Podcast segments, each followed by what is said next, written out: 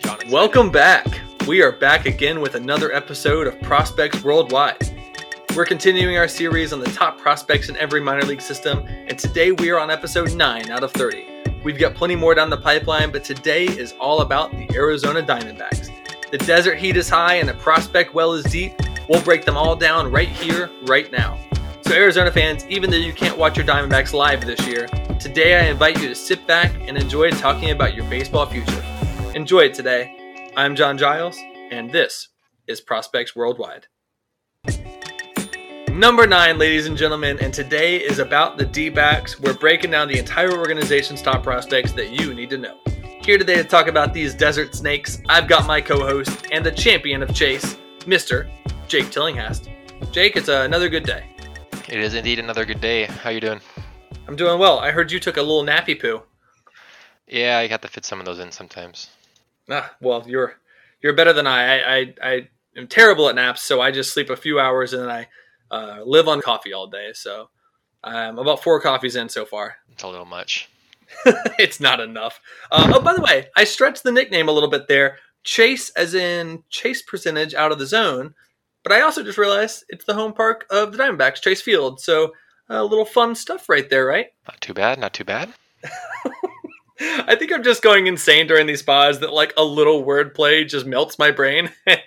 so we uh we need to get done with these. but Jake, we are joined once again by one of our head analysts and scouts at prospectsworldwide.com. And now he's officially the most popular scout the series has seen, Mr. Drake Mann. Drake, uh, it's good to have you back. It's good to be back, John. How are you? I'm doing well. I'm doing well. You've covered the Padres, the Orioles, the Marlins, and now the Diamondbacks. What do you think about the system as a whole, uh, since you have eyes all over the place? The D-back system as a whole, it's actually really interesting. They have drafted extremely well the last couple years, and the Zack Greinke trade actually got them most of the players that I listed, like Seth Beer, JB Bukauskas, Bukauskas, uh, Corbin Martin were on the list. Spoiler alert early on, but the have a really uh, good system, but it is majority in the lower minors, so mm-hmm. it's going to be an interesting time for the Arizona Diamondbacks. Well, a good young system that, like you said, but this is a system that I worry about with COVID because a younger system, I feel like they're all raw. They need the development. They need every bit of managerial help, and now it's so much more limited. So we'll see how these Diamondbacks fare. Um, let's get down to it, though. Drake and Jake, you know the drill.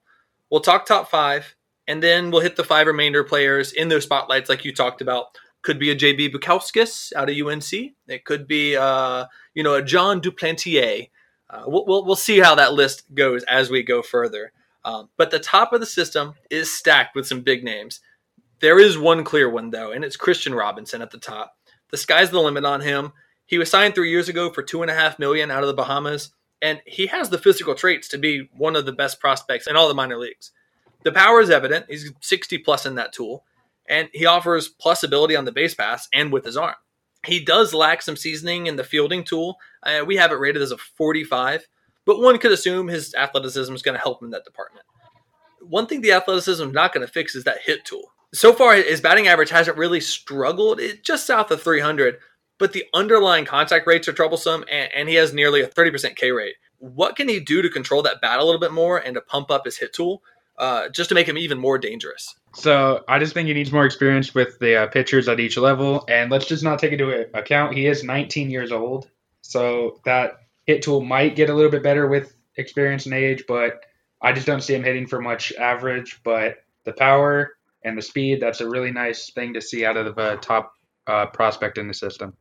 Jake, what do you think about uh, Kristian? Do you do you see that hit tool developing further, or is he just going to be that pure athleticism, speed, and power type of player? Yeah, I think he'll kind of be that same type of player. The, the 45 hit tool is nothing to spit at. It's definitely fine and solid, especially when you get the rest of the tool set. It kind of reminds me a little bit of like a Jo Adell light in a way. I mean, he's a little younger, obviously. Jo Adell's in the majors. He just debuted a few weeks ago, but um, same kind of tool set in a way. He's taking place center field. He'll likely get pushed off into into right field, especially with the guys like on their system. But he's a fun player, definitely, no doubt. Like like you guys touched on, he's got power, he's got he's got some speed, he's got a great arm. Um, the strikeouts are a little concerning with him. Definitely, you want to see him like make a little more consist- consistent contact. Uh, his ground ball rates are a little high, but overall, he's a good hitter. I think he'll find his uh find his groove. It's unfortunate this year. I'm pretty sure he had some trouble. I'm not exactly sure in the whole situation, but I'm not sure he's on the 60 man.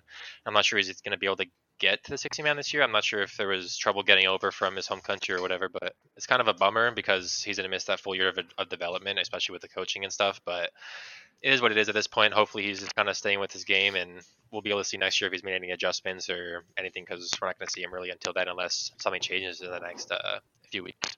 I'm, I'm looking up right now, trying to figure out why he was left off the roster, and that is intriguing. He he didn't fly back to the Bahamas. He stayed in Arizona to do work, but he just got left off, and I am I am confused about that. It, leads me to a question, uh, not on the 60 man roster, uh, about a player like this, and I guess it's a naive question. But you see a guy with a 45 hit tool, who, who you're right, it's nothing to, to scoff at. 45 hit tool and you know 70 raw power that turns into 60 plus game power.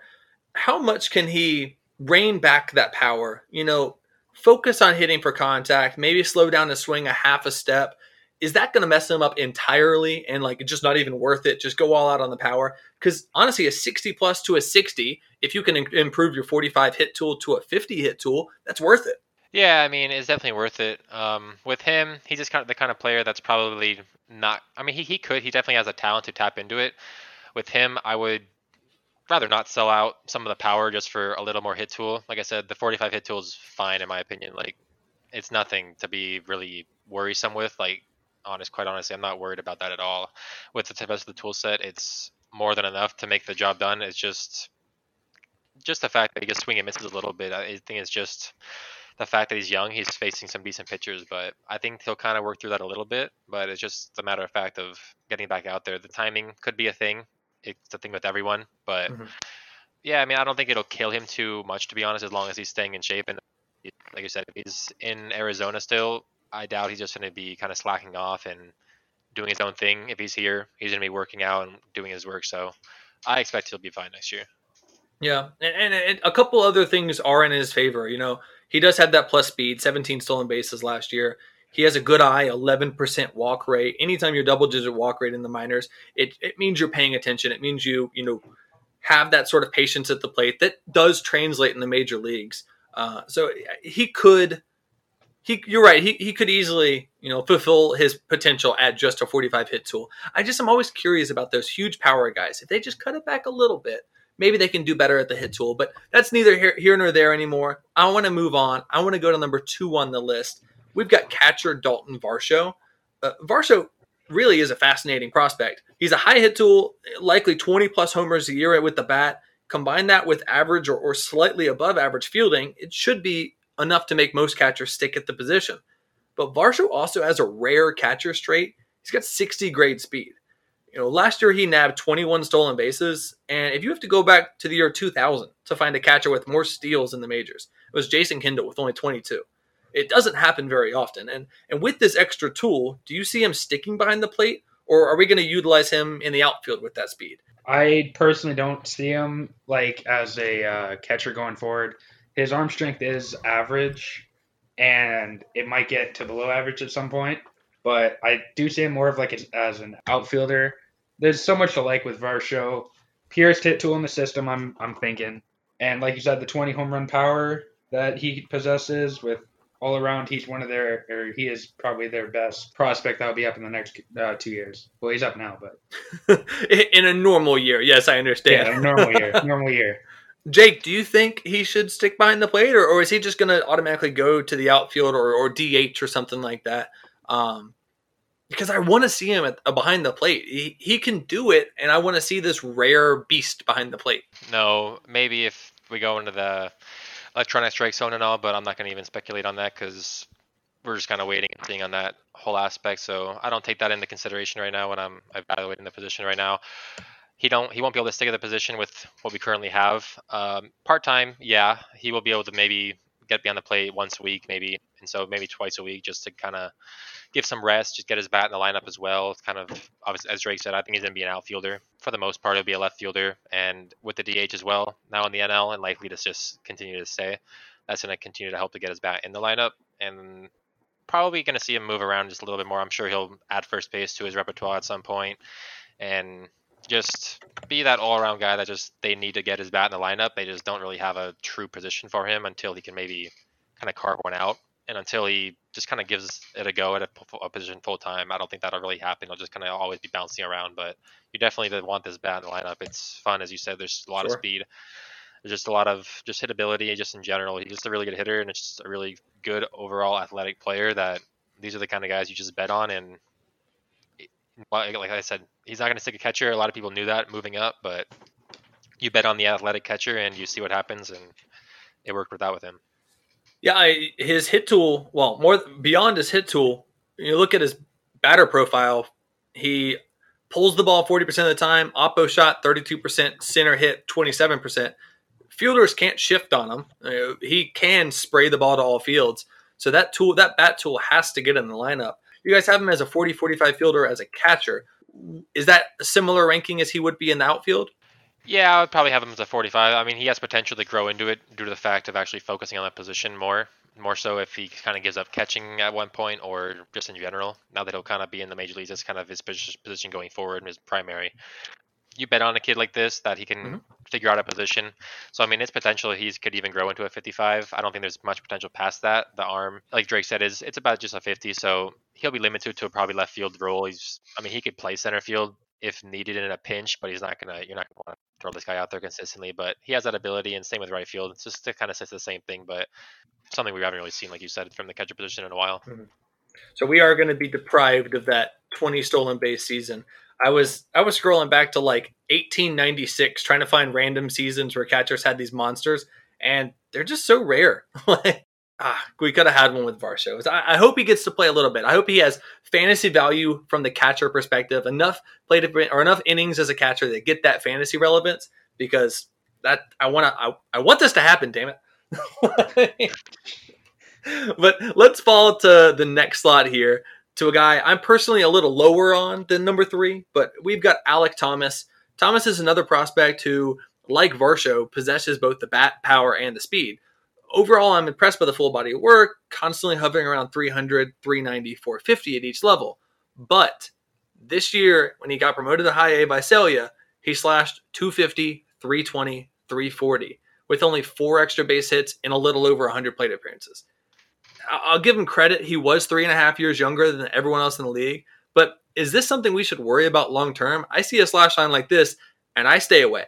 I wouldn't be too worried about it personally because I'm actually a huge fan of Thomas. He's one of the big guys I think could be a leadoff hitter for the D backs for a long time. They have a lot of them in this system, but Alek Thomas just sticks out. He has that nice lefty swing, the good swing mechanics, and uh, like you said, he was three and a half years younger. So it just takes a bunch of experience and uh, yeah, experience. Yeah, I'm, I'm, I like I like Thomas a lot too. Quite honestly, I think he has a really solid all, around package. The hit tool is really nice. We have it as a 60. Quite honestly, I, I I would grade the power as higher than a 45 plus. I, I believe in the power already. I think he's shown the ability in spring training. He was showing some ability as a as you just said. He's a young kid. He was 19, I think, in uh, spring training, and he hit a home run. I uh, against I think his dad was in the other other dugout. I think his dad coaches for the White Sox, and he hit a home run and he was making fun of his dad in their dugout, but um, a fun little story there. But um, yeah, the kid's got a ton of just raw tools. Quite honestly, the, the arms kind of the one that's kind of just lying around there. We have as a four, as a 45 right now, likely just probably a left field profile just with the arm. He's got good speed. The thing that doesn't play the speed well right now is the stolen base potential. He got caught quite a bit. Um, last year, he had 15 steals and 11 caught stealings. It just has been a problem throughout the minors with him. I mean, he's only been in the minors for two years, granted, but it has been a has been a little issue that he needs to kind of figure out as he moves up. And obviously, as you move up, you're going to face better catchers, better pitchers who have better times, and you need to be quicker and get better jumps. So, just want to see him elevate the ball a little more. But what I saw in the uh, spring training, I saw him getting the ball off a little more. His launch angle seemed a bit improved. So, from what I've seen, yeah, I'm a, I'm, I'm a big believer in Alek Thomas, quite honestly. Okay. I I know I probably put too much stock in a slash line and an OPS. So it, it could very easily have just been a small sample size, too young for the league. But I, I see that 667 OPS and I just shudder because his career he's always been hovering around that 820, 830, 840 and it's like all of a sudden he fell off. So this year would have been a great year to see if he could have just improved that right back up to that 840 level. And now we have to wait a little bit longer. I say that all the time and I hate it. I want to see these prospects develop now, and and I just can't wait. I don't have the patience to wait till next year. Uh, yeah, he's on the 60 man roster, so he's going to be getting some pretty good at bats down there when they're able to get scrimmages and inter squads in down there. So he would have been at, the advanced A position this year if we had a full minor league season. So he's going to be getting some pretty good ABs that year that he was facing in spring training. And if he's showing well, it's going to be pretty good for his timeline. Quite honestly, it could have it could show him up in next year. He'll be up in Double A, and if he shows well early in Double A, he could be a guy that uh, his timeline gets accelerated a bit. That's true. I, I didn't. I actually haven't thought about that b- before. Where the people at the 60 man are going to be your Triple A, your 4A players that are going to be almost the, that ta- not necessarily the taxi squad because that's a whole other thing this year, but that type of player where all these all of a sudden this 19 year old is in there. If he can compete, if he can just learn under those guys, you're right. Even though the stat line's not going to be there this year, he's going to have that development under his belt that he could show up next year as a 20 year old and be as advanced as what he would be as a 21 year old. So this is that, that's true. I didn't I hadn't thought about that before. So I was low on Thomas. I guess I'll be patient and I'll wait to see what next year has. But the next guy on the list, I'm already high on. We've got Corbin Carroll. He's another lefty outfielder here who who if he develops to his max potential could be a truly great leadoff hitter for years. He's a future 60 grade hit tool combined with 70 grade speed and plus defense. So that means he's just going to plug into a major league lineup easily. He's only 19 years old, so there's a lot of development left here. But we've seen plenty of young talented players like this make their debuts early. Adell, Roble, Soto. Why do we have a future ETA of 2023 on Carroll? Doesn't his skill set lend its way to an early debut? With this developmental window, where with the COVID and all that, Corbin Carroll is going to miss a little, just one more year. That's why I took that into account with the 2023. But we could see him early 20 or maybe late 2022 because he is that uh, talented with the speed. The power is never going to come to fruition as he is kind of like a slap hitter. But yeah, he still does strike out quite a bit, uh, 22% of the time. But he still does walk quite a bit as well. And that high on base is basically that top of the, the lineup bat that you want on your roster. I think Carroll's pretty good too. I mean, I'm a big fan of him. I think he has more potential long term probably than um, Thomas. More more ceiling probably just due to the mm-hmm. plus plus speed, and he also has the same hit tool. But I'm a little higher as well. I mean, he's he's young. He's definitely young. I think he had like, to answer your earlier question. His ETA I think is fair because like Dre said, he's missing a year, but again, he's on that 16 man roster, I believe. So he's going to be getting some good, some pretty good uh, development, just as Carroll said, same kind of conversation. But yeah, overall, I think it's going to be a good year for him. It'll kind of show a lot. It'll show, like you said, it'll show if he's ready for that next step and that quick kind of rise through the system. If he shows well throughout this year, it's kind of hard to say he's not ready for it.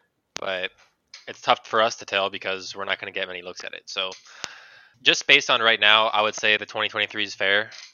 But again, we'll we'll have to just wait and see on that. But yeah, I think he's I think he's a center fielder of the system here. I think this is the guy that everyone moves away for. I mean, if you look at the outfield of a system of Alek Thomas in left, uh, center field you got Corbin Carroll, and then right field you got Kristian Robinson, and then you got a utility that we just talked about at Far, uh, Daulton Varsho to give everyone a rest a little bit. Both of those guys at the corners are capable of playing center field.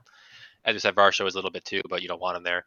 So if these guys all hit their potential, obviously, I don't know how many times top four prospects in a system hit their potential, but I think there's a good chance we see a lot of these guys in the next by 2023. We should be an outfield by the uh, running fantasy teams wild, running the NOS wild, and that division's getting pretty stacked. Quite honestly, pretty soon. Well, in that scenario, you have Daulton Varsho as a fourth outfielder slash utility guy slash designated hitter and Var- there's a chance Varjo is a five tool player. Hundred percent, yeah, he has the potential. Other than like the defense, I wouldn't say that the defense is five tool, but yeah, he has. He's he's got that legitimate four tools, and defenses we'll see as he yeah. kind of develops. So but yeah, that, sure. that outfield is going to be uh, wild to look at. If you're right, if they meet their development, which top four guys meeting their top four development is not common. So, Definitely but, but common. it still could happen. So course. But let's keep moving on, the list. Uh, we're going to get to a guy who's not an outfielder, well, at least not currently. Who knows what his future might hold?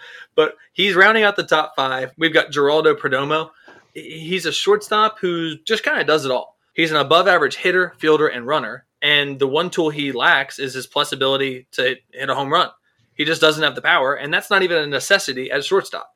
He keeps his K rate down and his walk rate up.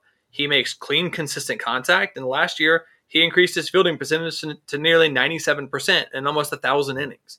What is there not to like here? Am I missing a big hole beyond the numbers? There really isn't uh, that many holes with Gerardo Perdomo. Like you said, the high speed guy, top of the lineup. Like I've been saying, they have a lot of those type of hitters here. They're with Alek Thomas, Corbin Carroll, and then now Gerardo Perdomo. He doesn't strike out that much. A K percentage of 13.4 and a base on ball percentage of 14.0. So that's really nice to see, especially from a hitter with his caliber. The power is not really going to come to fruition, but that's okay going forward for Geraldo Perdomo, especially if when he's going to be the starting shortstop here pretty quickly. Sure, I remember a few episodes ago, and I cannot remember for the life of me who the player was, but it had a similar stat line where his walk rate was better than his K rate, you know, 14% compared to 13%. And I remember doing a stat search on whatever it was, Fangraphs or Baseball Reference, whoever, and no one in the major leagues had that type of uh, batting profile. They all had higher strikeout rates than walk rates. So when I see minor league players like this that have the patience and have the contact ability to improve their walk rate over their K rate, it's someone that I focus on hard because no one in the majors is doing it. So if this guy can, if he can keep it up, he'll be an oddity in the majors in a good way. Yeah, and even even if he doesn't keep it up, he's been pretty consistent with it throughout the throughout every level he's been. Quite honestly, the only level he hasn't been able to do it was one quick stop in 2018, and that was again a 14% walk and a 16% K rate. So it's right there, just still close. Yeah. Yeah, exactly. So it's just right there. Yeah, we've lost the guy who's kind of walked more than they strike out in baseball. It's kind of a shame, but it's just the way that baseball's gone. But it is what it is. More homers, I guess. So there's that. um, well, that's something that Perdomo won't give you. So it is something he doesn't do now, but it is something I think as he kind of gets into the majors, I think in a few years after kind of breaking into the league, I think is when you'll kind of see some power. We have him as a 45. I think that's pretty fair. I, I don't think you're going to 45 anytime in the first year or two of his uh, of his career, but as he kind of grows into getting more comfortable in the league and grows into his frame, I still think there's a little bit more in that frame to kind of grow into. And those balls that are kind of just finding the gaps are going to start finding the seats. Not as not as often, but he's going to have that 15 to 19 homers a year. And with the overall potential, that's going to be a solid shortstop and probably the, what like Drake said, probably the guy the D-backs are looking at as their future starter. What your profile you're describing right there sounds a lot like Jonathan Villar, where high hit, high field, high speed – no power. And then all of a sudden he starts growing into that body. He starts utilizing a, a, higher launch angle and boom, 20 home runs, 22 home runs. And that came out of nowhere with Villar. This could be, you're right, he could end up being something very similar to that. But guys, let's take a quick break to hear from one of our podcast partners, and we will be right back. What's up, folks? It's Steve from the Grande and Big Sum Show. If you're looking for the hottest takes, Twitter debates, and everything going on in sports and pop culture, then look no further. We've got you covered. Whether it's tackling the newest in the NFL, NBA, and college sports, catching up with some of your favorite college and pro athletes, or just chopping it up, there's something here for everyone. You can find the Grande and Big Sum Show on iTunes, Spotify, Stitcher, or wherever you get your podcasts. Also, be sure to follow along on Twitter and Instagram at Grande and BS Pod. That's G R A N D E and BS Pod. Thanks, and we'll see you guys soon. We are back. The Diamondbacks top five is in the books. We've got a lot of pitchers coming up. The top five players in the system were all hitters, and now seven of the next eight are all pitchers. We're going to start at number eight in the system, and we've got Corbin Martin.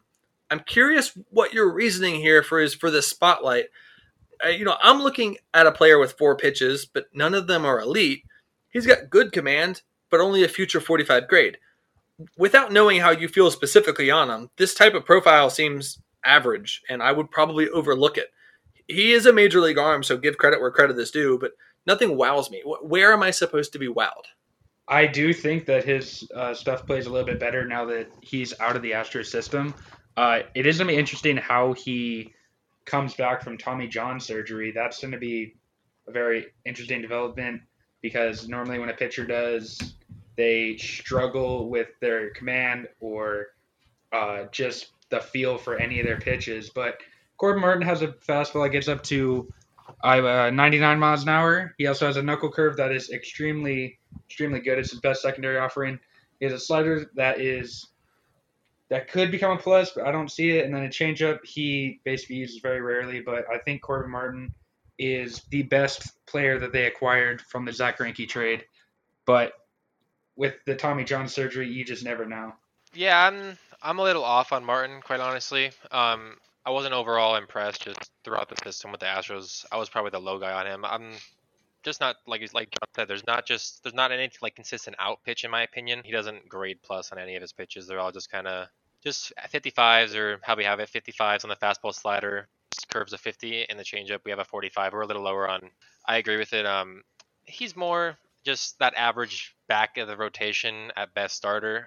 This the kind of same I feel prospect fatigue slash this guy's getting too old to be considered a top prospect level or in that, in that top prospect tier. I mean, by next year, the next time we see this guy after Tommy John, he's going to be 25 and he's definitely not going to be able to just hop right into a rotation. He's definitely going to need to see some some type of rehab starts in the minors. So at best, we're looking at this guy mid-year around the All Star break. So we're seeing this guy at his earliest in the majors at 25, which is there's nothing wrong with that, but it's kind of that same Duplantier level. It's like, can we count on this guy to actually be a starter in our system? And I don't know if the Diamondbacks are actually counting on that anymore. Looking at the way they drafted, they went after six, I think five pitchers in a five round draft, and they had six picks. So they definitely saw the need to add the pitching in this in the system because there's not a lot of guys you can actually consistently count on. They drafted some college pitchers this year and I think that's that's their way. They they don't they don't think they have much in the system right now to kind of compete and that they can virtually count on. So I'm a little down on Martin, like said in the beginning. Just overall, I don't know if this is going to last as a starter role. If it is, it's going to be that kind of just in and out of the rotation kind of guy because I don't see a whole lot of just consistent out pitches. Getting through a lineup three times is going to be tough for him, I think. Uh, I mean, there is a time and place for a back of the order inning eater starting pitcher with a 5.2 ERA that's just a body. He's just a warm body who throws arms. And I'm not trying to be down on Martin saying that that is his future, but even if that is what happens, I mean, it's still a major league starter. I mean, there are pitchers that have that stat line who are making millions of dollars. So by all means, he's probably going to make his money. But Drake, do you see him as more than just? I mean, I know you're higher on them than, than I am, but but where in the rotation do you see him peaking? a three man? I yeah, I'd say a three man. I okay. uh, yeah, pretty much three man. Okay, uh, so so somewhere in that three, four, five territory. Which, if he is a three, this number eight ranking does make some sense. If he falls to that number five man, that four A pitcher that runs taxi squad, that runs out of options, that you have to throw on the waiver wire and hope that no one grabs just so I can keep him for the next time we need a spot start. Eh, I'm not high on him being number eight that that's just not a number eight prospect. Yeah, um, he's actually been throwing in the uh, alternate site. He is already starting his comeback from Tommy John a little earlier than I actually knew about. So that's actually good to see. There's a chance maybe we'll be able to get some good, um, good rehab back. And quite honestly, he's not really missing any time. Quite honestly, like I mean, yeah, he would be in the big the big leagues this year, but if he's having Tommy John, he's not missing any time right now. So his development does have some chance still, and I might be a little low on him. But again, he doesn't have that out pitch consistently, so he'll need to show that. But that's just a quick note I wanted to touch on him. So he, he is throwing now, so that is good. That's good. Yeah, I, I, I didn't realize he was already back from that TJ surgery.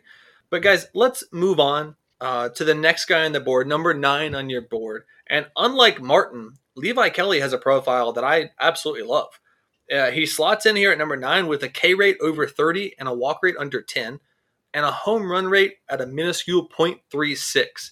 That's roughly one home run per 27 innings. He hits 98 on the gun and is working on a splitter that can make him even more devastating. If that pitch improves, he should theoretically improve his ground ball rate and make him an even better pitcher. Will he have enough though to make him a quality starter, or is this just going to be another bullpen that you know could have been? Uh, I think that he's going to be a starter going forward. Uh, basically, this one was hard because it was between Martin and uh, Kelly for eight and nine. Because I'm actually a big fan of Kelly. I think he does need like if the splitter fails, he does need another pitch because fastball is a plus, slider's a plus. What's really interesting about him is he was only hitting 89 to 90 miles an hour, and then all of a sudden he comes to the D-backs and he's throwing 97, 98 miles an hour, which is insane. And you talked about the 30% K percentage all last year. So I'm a big fan of Kelly, and I'm actually uh, going to be excited about his uh, development going forward. Well, I am just going to hack this website and I'm going to move Kelly directly over. Martin Dunn. Okay, we are changed now, and no one will ever hear that again. Jake, what do you what do you think about Levi? The splitter does need a little improvements, as I've touched on in other pods. Splitter is my favorite pitch in baseball. Mhm. I used to throw one, so I have a little thing for him. But it's just the toughest pitch to, to just square up. If you can throw it the right way, if you can keep your arm healthy with it, it's quite honestly just one of the nastiest pitches in the game. He has a, he has a good one. It's not obviously like his one of his best, his best pitches. Drake likes the fastball better. Clearly has a 55 on it and a 60 slider and a 45 on the splitter.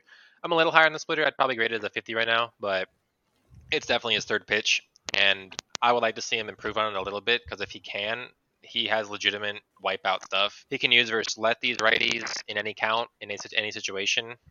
His command could use a little bit of work. It's just a little below average in my opinion. It could use a little bit of work, but he lo- he he keeps the ball low as you touched on early, John. He doesn't give up really many home runs at all. But yeah, um, as Drake kind of touched on in high school, he touched he was hitting 80 high 80s, and now he's touching 96. So he's he's filled out his frame very well, and that fastball could it could move into a plus pitch if the command gets better, and just the overall potential here is probably at this point the highest uh, in the in the uh, Diamondback system, other than the guy we won't touch on, but Bryce Jarvis and uh, Walston, he's right up there. But if that's if that splitter can get back up there, I I like Levi Kelly's potential better than anyone in the system, quite honestly. So you mentioned the command being an issue, and it's a real, in my opinion, it's a real red flag when a pitcher is fastball, changeup, curveball without command.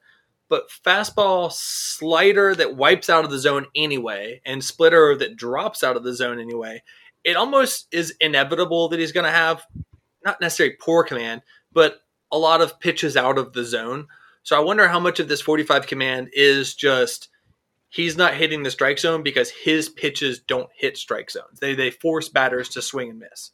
Yeah, that's a good point. Um, he definitely is a chase pitcher. He's looking for the strikeouts. He looks he's looking for the balls out of the zone that people are going to chase for because, as you said, the slider and the splitter. And the slider gets fantastic movement. It's uh, it's a true plus pitch. It's a legitimate slider that can get swing and misses. And as we touched on again, the splitter's another pitch you want to just keep low and in the dirt with a 0-2 count, 1-0-1 count. You just want to get keep it low, and like the ground ball rates and the home run rates kind of show that. But yeah, I think I think that definitely does play into the, in the into the uh, into the command grade right now. Yeah, I, I, I'm not worried about that command uh, yet.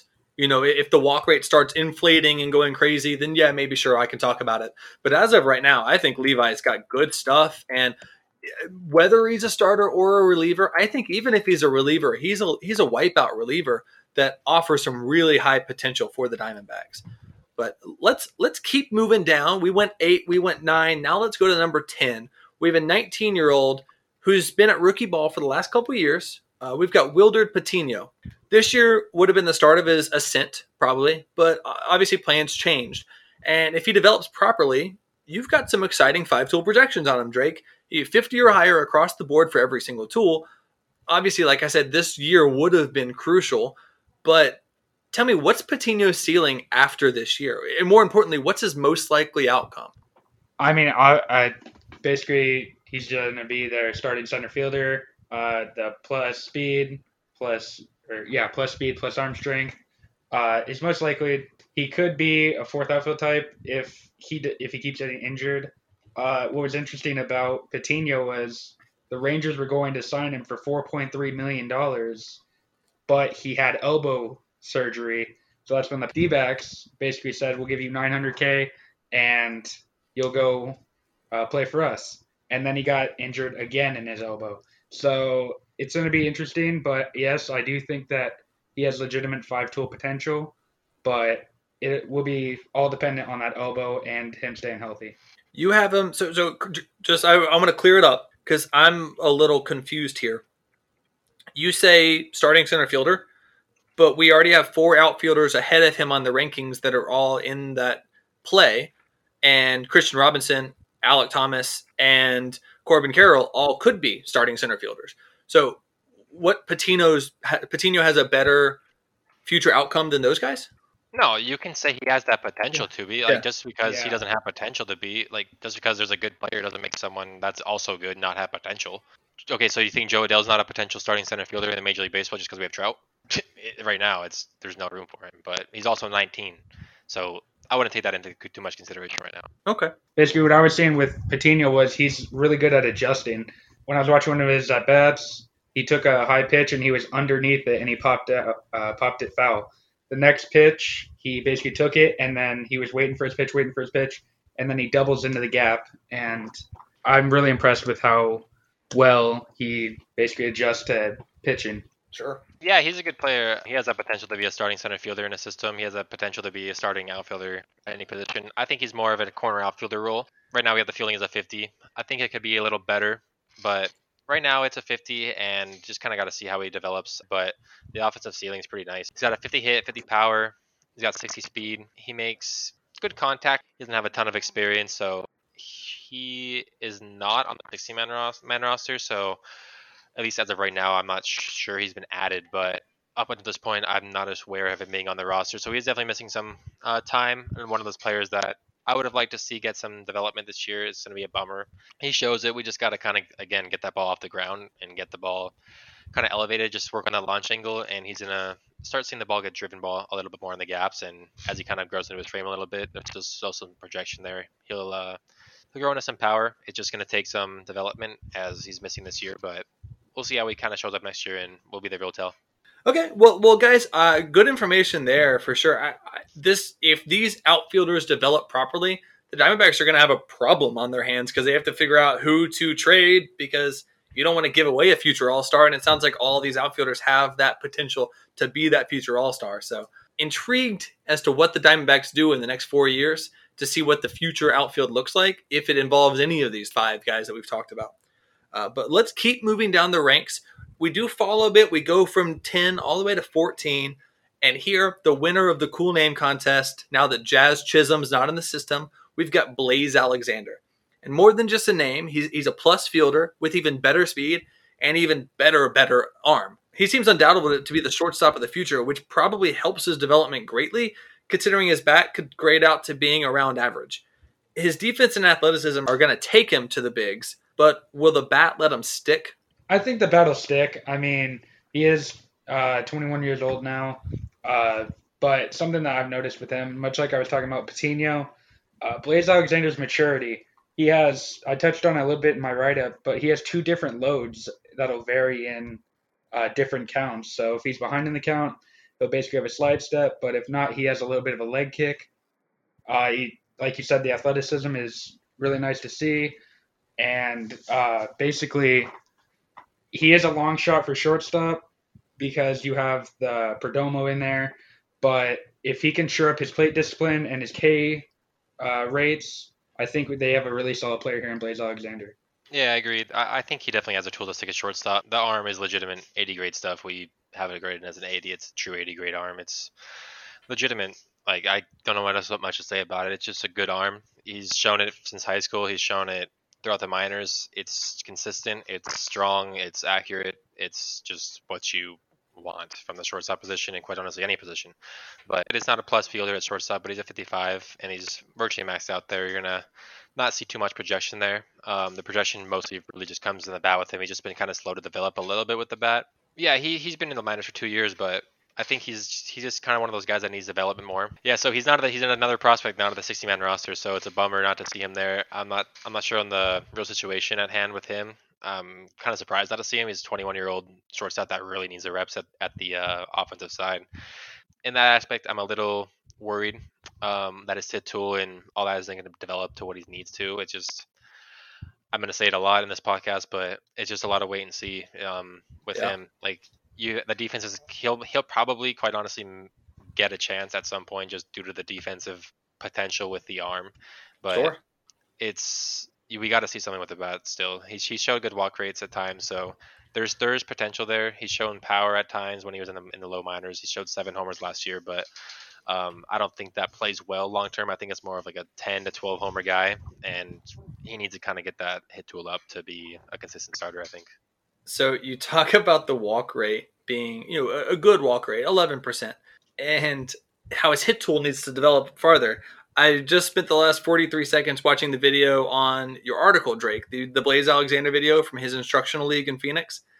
And it's 43 seconds, and there's nine pitches he sees, and he swings at like two of them. It's the weirdest video because the entire time it's just pitch, pitch, pitch, and he's watching these balls go by. And I realize I'm like, oh, I'm watching a video on his eye. That's why it's in. He does have a good eye. These pitches look like they're going in the zone, and they whip out real quick for a walk or for a ball. And it does show that you know he does have that maturity at the plate. It took me a while to figure out that's what I was looking for because I was hoping I could sing, see some home run swings or something. But oh, oh, it's a it's a patience video. Got it. He uh, he does have the patience at the plate. So basically, what I was saying with like his di- his plate discipline, he is really good at like uh, recognizing fastball, but he struggles with breaking balls or changeups in the dirt, and he will literally just what Jake was saying on Mountcastle in the Orioles podcast. He will literally just swing uh, at Eyes curveballs in the closed. dirt, eyes closed. Just hey, if I hit it, I hit it. Right. Okay. Well, uh, Mountcastle has scouts confused. A lot of scouts love him. A lot of scouts don't. So if Blaze is the same way, interesting development path we're gonna have to see. So I, I- I look forward to seeing how he progresses. You're right. I think he will get in there with that with that defense. So where that bat lies is going to be the real question. Um, I did say Blaze won the name game. I think there's one close contender, and that's the next guy on our list, number 17, Seth Beer. I think all the Arizona fans have their fantasy baseball teams named a Blaze and a Beer or something like that. Uh, it's going to be a good fantasy year with the names alone with there. So, so we can take a look at that. Now, when Seth Beer came out of Clemson, we thought he was going to be a good fantasy player because he had 56 collegiate home runs and, and he hit a home run in 9% of his at bats in college. In the minors, however, that number got cut in half. He, he's only hitting a home run 5% of his at bats. And his hit tool's done enough to surprise me. It, it's a 290 uh, batting average, and that's good enough for a 45 future hit tool. But since he offers little, little to nothing in the field and on the base paths, will the bat be enough to actually make it? Because the power doesn't seem to be there like it once was. I I know Jake is on the other side of the spectrum, but I'm actually a big fan of Seth Beer's bat. I know that, like you said, defense. Like so, it's good that the DH might stay uh, stay in the NL because that's like his perfect uh, spot. But Seth Beer does have a really nice hit tool, just in my opinion. But he, I think that the power will actually get a lot better. He has a nice, simple approach to the plate. He spreads the uh, sprays the ball around the yard, and overall, I just really high on uh, Seth Beer going forward. Jake, rebuttal? Um, yeah. uh, Just to start off, just to make this fun, before I kind of rip into beer a little bit. Um, I don't know if it's really fun, but um, in my fantasy league, in my dynasty league, the guy who drafted beer, we have just a running joke that beer's new name is the big beefy boy on campus. So I'm not sure if that's really fun for for Seth Beer himself, but that's his that's his name in our league, and I think it kind of matches what his play on the field. He the athleticism is pretty barren, small. I, I'm I might be able. I believe what you're looking him. for is non-existent. Four caught stealing, zero stolen bases. Yeah, what I I was going to get to is I could compete with his athleticism, so pretty comparable there. Um, yeah, I mean, I, I'm not going to compete with his bat for sure. The bat is definitely his calling card.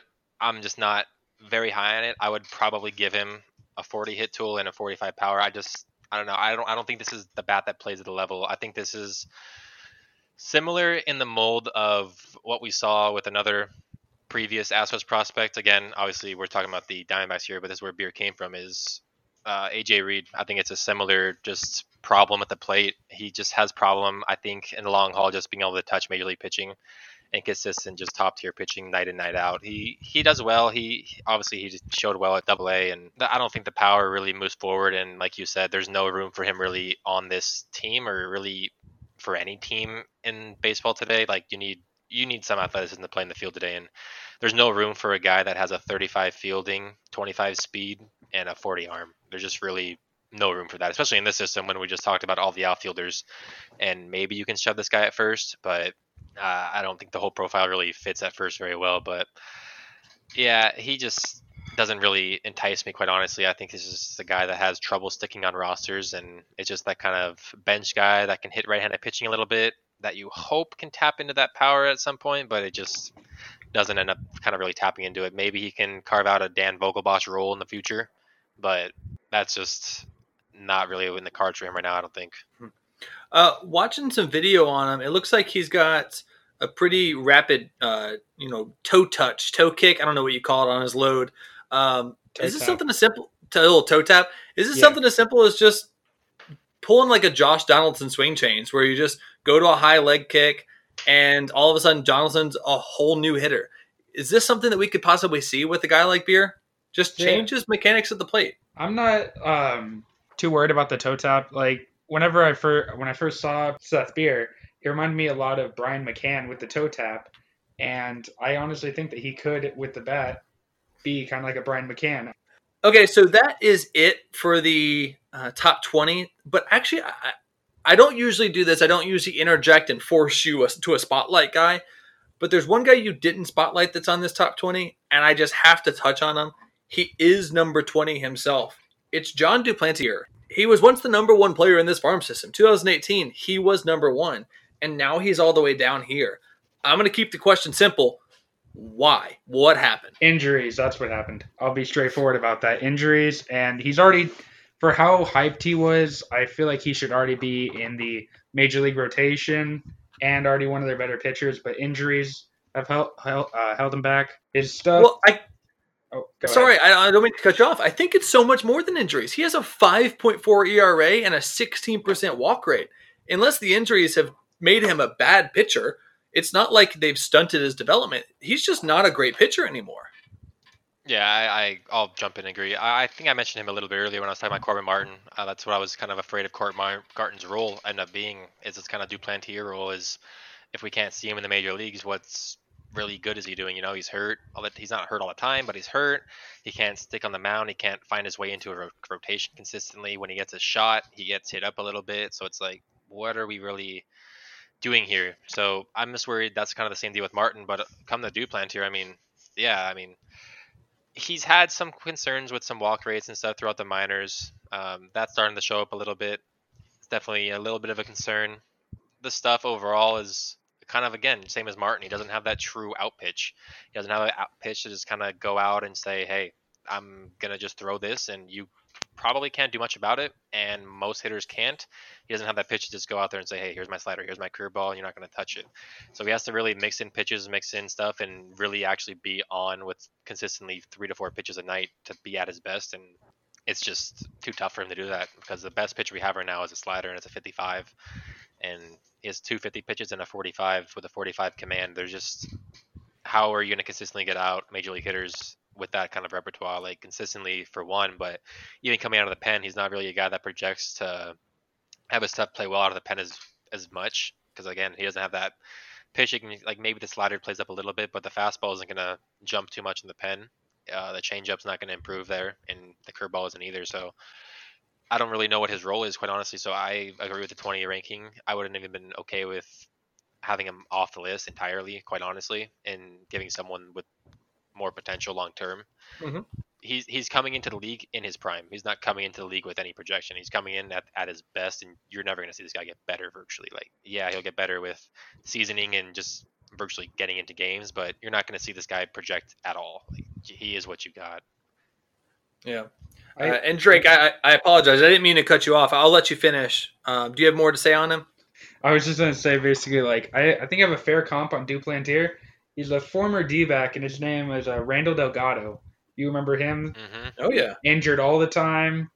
Uh, I could see Duplantier basically doing that with uh, being a reliever for them, but I just don't think that he's gonna be at the level that maybe Randall Delgado once had with the D-backs. Well, guys, that is it for the top 20. Uh, I do want to touch on those guys that we didn't mention. Uh, I know, obviously, I, I pulled uh, Duplantier out at the very end there, but uh, you know, at number six and number seven were two pitchers, a lefty and a righty, Blake Walston and Bryce Jarvis. I know you guys are higher on them as pitchers, so look out for them in the next couple in the next couple years. Uh, they were the last two first round picks by the Diamondbacks. Then from 11 to 13, we've got three right-handed pitchers: Matt Tabor, Luis Frias, and Slade Cecconi followed by 15 JB Bukauskas out of UNC. Go Heels. 18 19 are Andy Young, second baseman, and Tommy Henry, uh, left handed pitcher. Uh, and then finally, John, like I said, Jon Duplantier at number 20. Uh, but outside of those 20, Drake and Jake, I, I want to give you guys the same opportunity that I do every single time. Who is someone outside of these top 20 that you want to give some credence to, that you want to give some credit to right here, and just someone that you want to give some recognition? There's one guy that uh, I'm actually pretty fond of. Uh, his name's Tristan English. He was just drafted 2019 for the D backs. Uh, he looks like he could be either a pitcher or a position player, so he could be that two way talent in this system. Uh, in my bloodstream, just pump it right into my veins. I think I think that um, he could be a good player on both sides of the ball. He's still extremely raw, but Tristan English is the dude that I think is going to surprise a bunch of people in this system. Tristan English had a good last year at Georgia Tech, and I hope that pushes through. Uh, 1.138 OPS with 18 homers and only 200 at bats. I uh, I like the bat. You are correct, Drake. I like this bat. I I've, I have two guys. Um, just real quickly. Just the first one is Taylor Widener. You're actually probably seen him a little bit as a Diamondbacks fan, pitching with the team. I think he has potential to be the future closer of the squad. Quite honestly, he's got legit fastball slider duo. Yeah, he, he's an older pitcher. He's already 25 as well. He's a strict reliever at this point. He was a starter throughout the minors, but at this point, he's just he's a reliever. He's got virtually a two pitch guy, but that slider and fastball plays up much better than like I was speaking with Duplantier this his stuff plays up well, and I think again he has the stuff to be the potential uh, closer of the future. If not, he's going to be an eighth inning guy. And just another guy that uh, we didn't touch on is Jeffrey Jefferson Espinal. He's a outfielder, 18 year old. Uh, he's just a young kid. They signed, uh, and he's he's got a lot of tools. For the most part, is just he's young. He uh, he played last year in uh, rookie ball. He showed really well. He had pretty good K rate or pretty good walk rates. He was striking out a little bit, but overall he showed a ton of uh, ton of steals. He stole 26 bases, I think, in like 56 games. So he was stealing a ton. He was hitting decently. Um, OBP was there. Power could come with the kid. Uh, he's young, he's wiry, so he's interesting. He'll probably be on list next year. So just a guy to kind of keep tabs on. I would probably potentially have him on my list again. I'd not too high on the back end guy, so he's a guy I'd probably have up there. But yeah, I mean, it's totally cool with what Drake did because those guys are going to probably see in the major leagues, and it holds weight. It's just, will they be able to stick? Maybe not, but just the fact of getting to the league and making some form of impact, holding a roster spot, making starts, contributing a little bit, that holds some weight. So, totally fine. Yeah, I'm a big leaderboard guy. I will go on to all the major baseball sites and I'll just sort leaderboards until I find something interesting. And one guy that stood out to me in the Diamondbacks organization was Blake Workman. Uh, he led the he led the entire organization's minor leagues with uh, strikeout minus walk percentage. I know that's a very obscure stat, but it's in reality it's who had the highest strikeout rate while also having the lowest walk rate. Uh, so when you look at it that way, it's a very important stat. 11.5 strikeouts per nine compared to one walk per nine, while also holding a 1.7 ERA as a reliever. He might he's not on this top 20 he's not on any list really. I, I can't find him anywhere as a rated I, I, could barely find velocity information on him. But he is someone that i'm incredibly intrigued in how his uh, career path works out. Because if these numbers are real if these numbers hold up in the next two three years uh, he's in the majors in three years. These numbers you don't leave in the minors. Yeah like, like you said there's not a ton of data on him. I don't have a ton of info on him as well so i can't really share too much but the numbers sound interesting, and it kind of sounds like a reliever profile. Assuming if we haven't heard of this guy, I'm assuming he's a, probably a reliever mostly. So he uh, is a reliever in in uh, high A right now. So okay, so yeah, so we'll probably start hearing about him. Might not see him on any list due to that reliever profile, but he's definitely a name to keep an eye on because those are the guys that likely end up in your bullpen for at least some time and hope they stick. Mm-hmm. So, b- before we close off, I do have a question from Reddit, uh, and it, I love these Reddit questions. Be as esoteric as you want with the answer here because he's really leaving it open. Um, it's from, I guess it's just pronounced OG. It's a lot of letters that make it look like OG. um, it's just which prospect do you think can be an, MB, an MVP caliber? Uh, and I started thinking about that. You know, they maybe not be an MVP on this team, but then I started thinking Kristian Robinson with his all around game. Daulton Varsho, since he's going to get those extra looks and fans are going to appreciate the speed. You know, Seth Beer, he could hit 45 home runs a year. Is there a player in this org that has some sort of MVP in his future? I personally don't think so. But I mean, the top five is a bunch of uh, really solid players. We're talking about Alek Thomas, Daulton Varsho, and Kristian Robinson, like you were saying. But I just don't see any any of them having like a MVP caliber seasons. Uh, if Kristian Robinson does basically surprise and get that hit tool better, then maybe. But I just don't see it.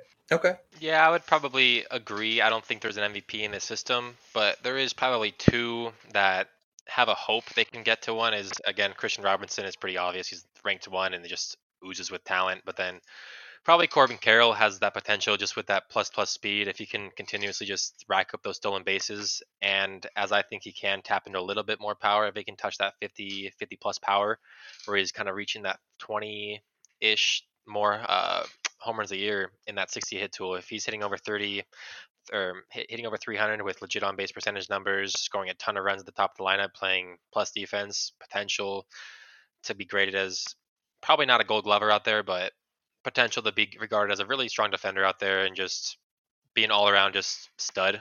Quite honestly, he probably won't be that MVP caliber, but he might be one of those guys that would just kind of look at it as like, oh, he's in the MVP race this year. I'm not too surprised. He's been really solid every year, and he just has that one year. That's that's his career year, and his career year I think could move into that range. Likely not, but definitely has some potential well, there it, it's interesting with that with Carroll because if he ends up being the leadoff hitter that I think he might be, he'll get 600 plate appearances a year. He'll have that 60 hit tool, so that 600 plate appearances might get them, you know, 180 hits. You mix 180 hits with 40 stolen bases, and that's right there. That's right there in that MVP conversation. You, sure, you might only get 12 home runs out of them, but you know the hit reminds me of? Who's that? a guy that he reminds me of is Jacoby Ellsbury. He got robbed of MVP um, the one year that we are going to give a pitcher an MVP and Justin Verlander. So there is potential for guys like this to get those uh, those MVPs. He's got to have again that career year where he's getting 40, maybe even 50 stolen bases. He's playing legitimate defense out there. He's tapping that 20, maybe even getting a little more power, 20, 25, and that hit tool. He's hitting over 300 with a 310 with a 420 ish OBP, 120 runs if he can touch that, obviously that sounds very fun and very good. So that would be his MVP chance. It was not going to be yearly, so don't get excited for that every year. But there is potential to have a season like that with Carroll. Well, we just convinced ourselves that the Diamondbacks both have zero MVPs and like three MVPs. So I think this system's pretty solid. It's got some good top heavy guys that each of them have, they each bring their own level of different types of potential. So if one of them hits, it, might not take all five hitting. You're going to have so many different guys doing so many different things that the Diamondbacks are looking pretty for the future. So hold on, John, one uh, second. Uh, let's play the other side of that. Do you guys see a uh, Cy Young Award winner in the uh, system? Well, let me um, let me look at the system. no, quite honestly, I don't. Again, it just kind of comes back to the system was very bare in the uh, in the pitching category before this last draft, and again, the guys kind of at the top. Definitely not Martin. I don't see that of him. Jarvis, in my opinion, the guy they drafted first round doesn't have that potential. He's just that consistent two, three starter that's just going to be consistently pounding the zone. He doesn't have that ace material, but he's a very solid pitcher. Same with um, Sassoni. I don't think he has that potential to be a uh, Cy Young. The best one at your at your best bet is probably going to be Walston, but he's a 19 year old, so I'm not going to say a 19 year old has potential to win a Cy Young it's a little harder to to bet with these pitchers, especially with the length and projection and stuff with a lot of these guys. But yeah, I, I personally don't see anyone in the system that really jumps out of me and that says, "Oh, dang, yeah, this guy's gonna be the next whoever." I don't see that with anyone right now. So you kind of shoo shooed Slade Cecconi, Cecconi. What I, Slade? If you can call in and tell me how to say your last name, I will be forever thankful. Um, but you you, you kind of shoot him on that, and so he was drafted by the Orioles back in 2018, and as an Orioles fan, even in the 38th round, I'm looking up who you are. Um, so I recognized the name when he got drafted again by the Diamondbacks this year, and I started looking back through all of his old video, and I really like Slade. I, I thought Slade he kind of outperforms his numbers, and his numbers are good. 12 strikeouts per nine, three walks per nine, with a ERA of 3.8. Eh, the ERA can be better, but but I wouldn't be surprised if Slade cracks a top end rotation and and really makes some da- makes some moves toward Um, it God, it's so weird saying possible Cy Young. That is a very inappropriate thing to say to a guy who's ranked whatever in the 13th in your system. But I wouldn't be terribly surprised to see a rise out of him. Yeah, I mean he's he's a newly drafted guy, so there's always that potential of these guys to just be better than we expected. So Mhm. I'm not gonna fault you for thinking that. It's definitely your opinion. I I, I didn't personally stay with him myself, but that's not to say he doesn't have that potential. I mean, I'm I'm one opinion out of virtually millions, so don't Hey, think I'm kind of in Jake's boat there. Hey Jake, huh? huh? hey Jake, Huh? You're the you're the only opinion, bud. Well, then why did we take yours? because I'm the dang host. so just by default, kind of had to shove it in. Absolutely. Oh, well, guys, that's it for the system. I want to go ahead and thank you, Drake. As always, this is our fourth podcast together. It is an absolute pleasure every single time. I appreciate you taking your time to be with us today. Uh, thank you again for having me and me spewing my nonsense every day. Yeah, hey, if you think you're just spewing your nonsense, what do you think Jake and I are doing over here? Uh, I don't know what Jake's doing, and you're just being an awesome host. I appreciate that, Jake. What you know? What Jake? I think Drake's gonna be my new my new uh, number two. I think you can be a guest. Good luck with that. Exactly. Yeah. Good luck with that. Jake, thank you guys for coming on. Uh, I want to go ahead and sign off now. I want you guys to tell the world where they can find you, and if there's anything you want to plug. Um, yeah, of course, always, never changes. You can find me on Twitter, J Tillinghast27, J T I L L I N G H A S T 27. Sooner than later, you're gonna remember how to spell my last name. Just take some time. And then uh, Prospects Worldwide, Prospects World W on Twitter, prospectsworldwide.com. Follow us on the podcast. Helps a lot. Give us a five star. Helps a ton. We have a ton more stuff coming out. We got some potential 2021 draft pod or yeah 2021 draft podcast coming out in the next month or so. And a few others are working pretty hard at it. We got geez, we got I think 700 to 1,000 names on our draft order now with some reports and also get pretty excited for those. You're gonna get pretty familiarized with every virtually any player even thinking about getting drafted this year will be on that list. So get pretty ready for that and yeah, keep keep giving us a follow and we got a lot of stuff coming in the future. And you can find me at DrakeMan4 on Twitter. And uh, basically, I'm going to be doing the Cardinals podcast coming up. Then I also have the Twins top 30, and the Braves top 30, and probably the Mariners top 30 coming up as well. Uh, also, go subscribe to our YouTube. We are uh, we're gonna get more video and stuff up there as well. So go get excited about that too. Well, you you you have your way of getting people excited about things, Drake. I, Yeah, I'm I'm in the excited. I don't know YouTube game. After you speak it like this, I, I- there's nothing more that I can do than go to go subscribe. So, as always, I'm John Giles. You can follow me at Puma Revive. That's P U M A R E V I V E D. And please continue listening to our pod. We'll have a ton more of these episodes coming out. We are a third of the way through, which means we've got 20 left, 21 left. Oh, God, I want to talk about it. Remember to give us a good review, and you can find this article for everyone we mentioned here today over at prospectsworldwide.com. Click around over there for our player scouting reports, first impressions, team draft recaps, and of course, more of these top 20s. And please, if anyone has any questions about a team we have not done yet, or if you just want to hear us banter, send us a line to at prospectsworldw on Twitter. I look forward to reading those questions, and I'll be happy to ask them next time. Thanks for listening today. I am John Giles, and this is Prospects Worldwide.